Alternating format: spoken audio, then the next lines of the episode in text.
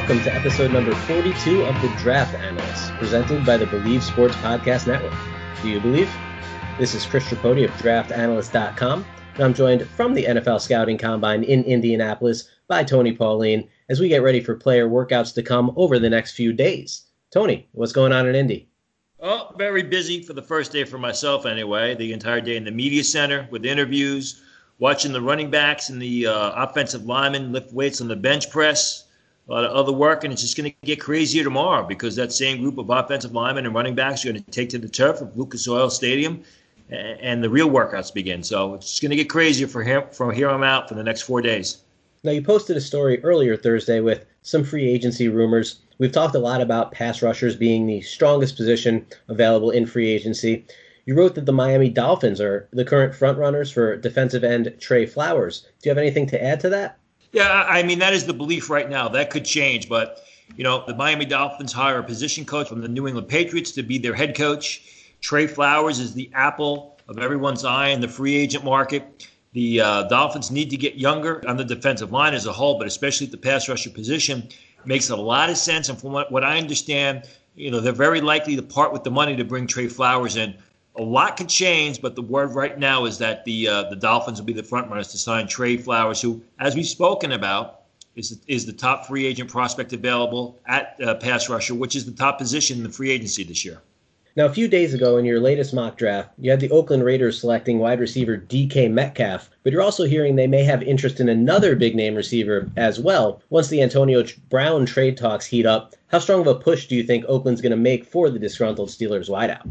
According to a couple of people that I've spoken with, a strong push for a couple of reasons. Number one, they think that Antonio Brown is a Raiders type of player. They think he'll fit in perfectly with Coach Jon Gruden. They think he's the type of player that new general manager Mike Mayock would like. Obviously, there's a need at the position since they uh, traded Amari Cooper in the middle of last season to the Dallas Cowboys. Plus, they've got an arsenal of picks which they could use to trade for Antonio Brown. Now, I had a conversation with someone later this evening, earlier this evening, I should say, and what they said to me makes total sense. I mean, people are talking about maybe a third round pick for Brown, a second round pick, but that third pick that the Oakland Raiders have in the first round at the bottom of round one, Antonio Brown is more valuable than any player that they're going to select with that uh, with that choice. Even DK Metcalf, who I have them taking in round one, Antonio Brown's more established. He's a much better receiver. You're getting a polished veteran. So it, it just makes too much sense for it not to happen. Right now, people believe the Oakland Raiders are the front runners to acquire Antonio Brown via trade. Now, sticking with the pass catchers, we've discussed the tight end position at length on this podcast, both in terms of draft prospects, whether they're going to be overdrafted because of the need at the position, and also when it comes to the top free agents.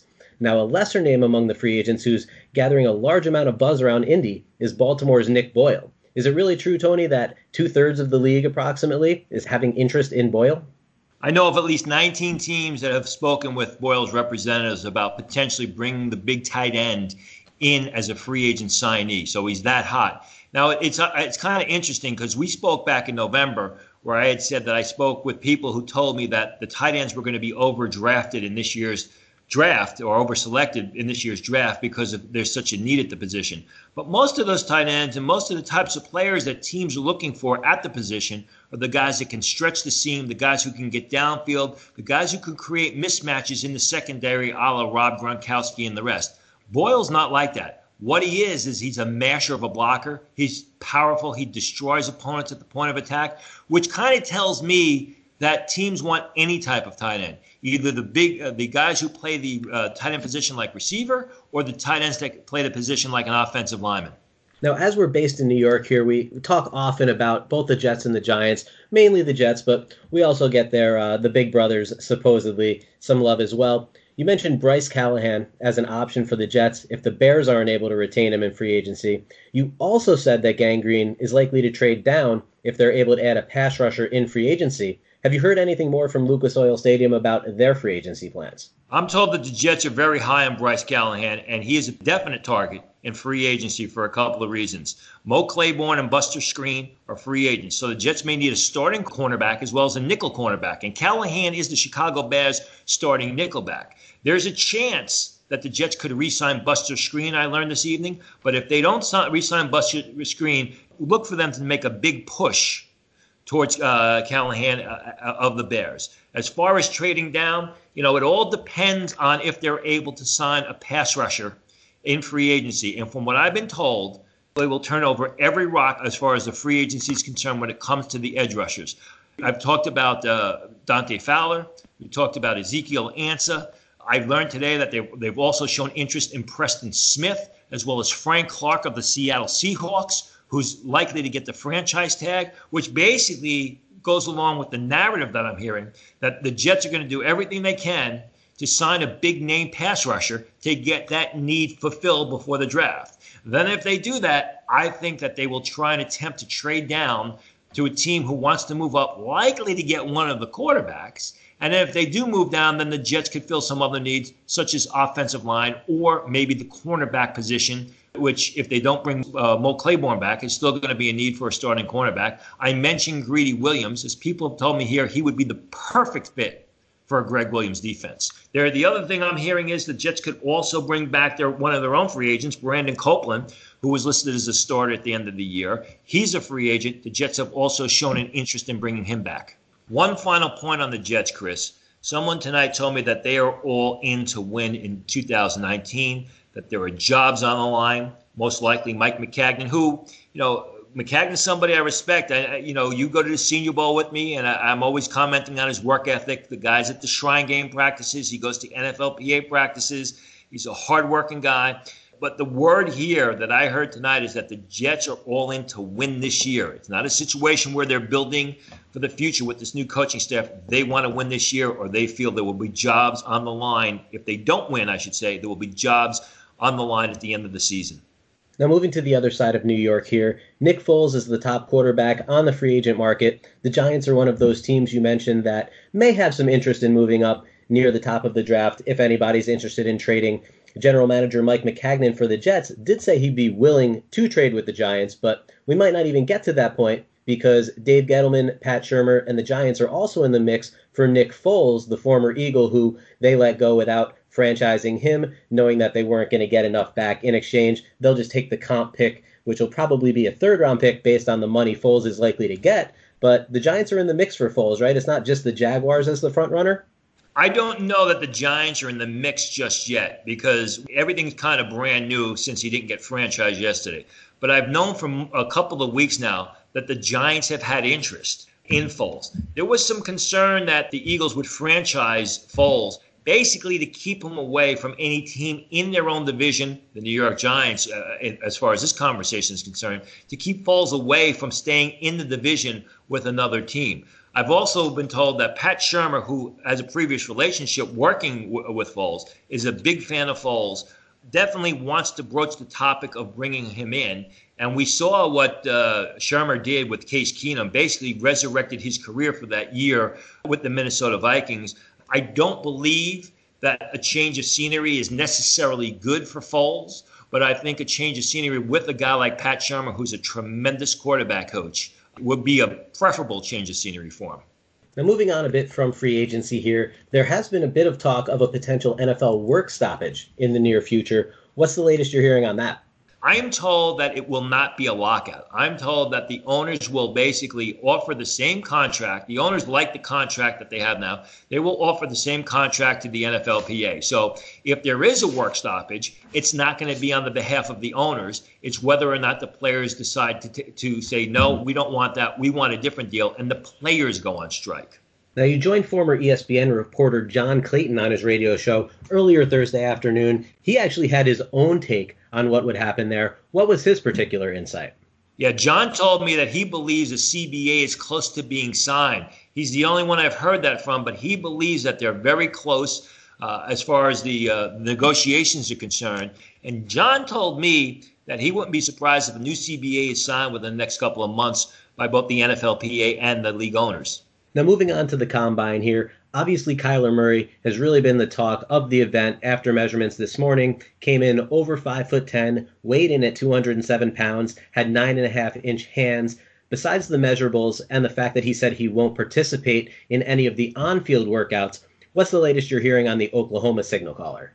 Yeah, I mean, a, a lot of people are jumping into the gun saying, based off his measurements today, he's going to be the first pick of the draft. People in the media are saying that. No one I've talked to in the league actually believes that at this point in time. Some people are concerned, you know, why is he not taking part in, in the any of the testing? You know, did he bulk up to 206 pounds and he's not going to be able to run as fast at 206 pounds as he would of his playing weight? And it's always a concern why he's not throwing here at the combine. I mean, Dwayne Haskins, who is his number one competitor as far as that number one spot at the quarterback position, is throwing. So a lot of people I spoke with feel that Murray is making a mistake by not participating in the testing as well as the throwing when the other guy, Dwayne Haskins, who's the number one quarterback on our board, will will be participating in everything and will you know be throwing the ball. I had a similar thought to you when I heard that Murray wasn't going to work out and that he weighed in at 207 pounds.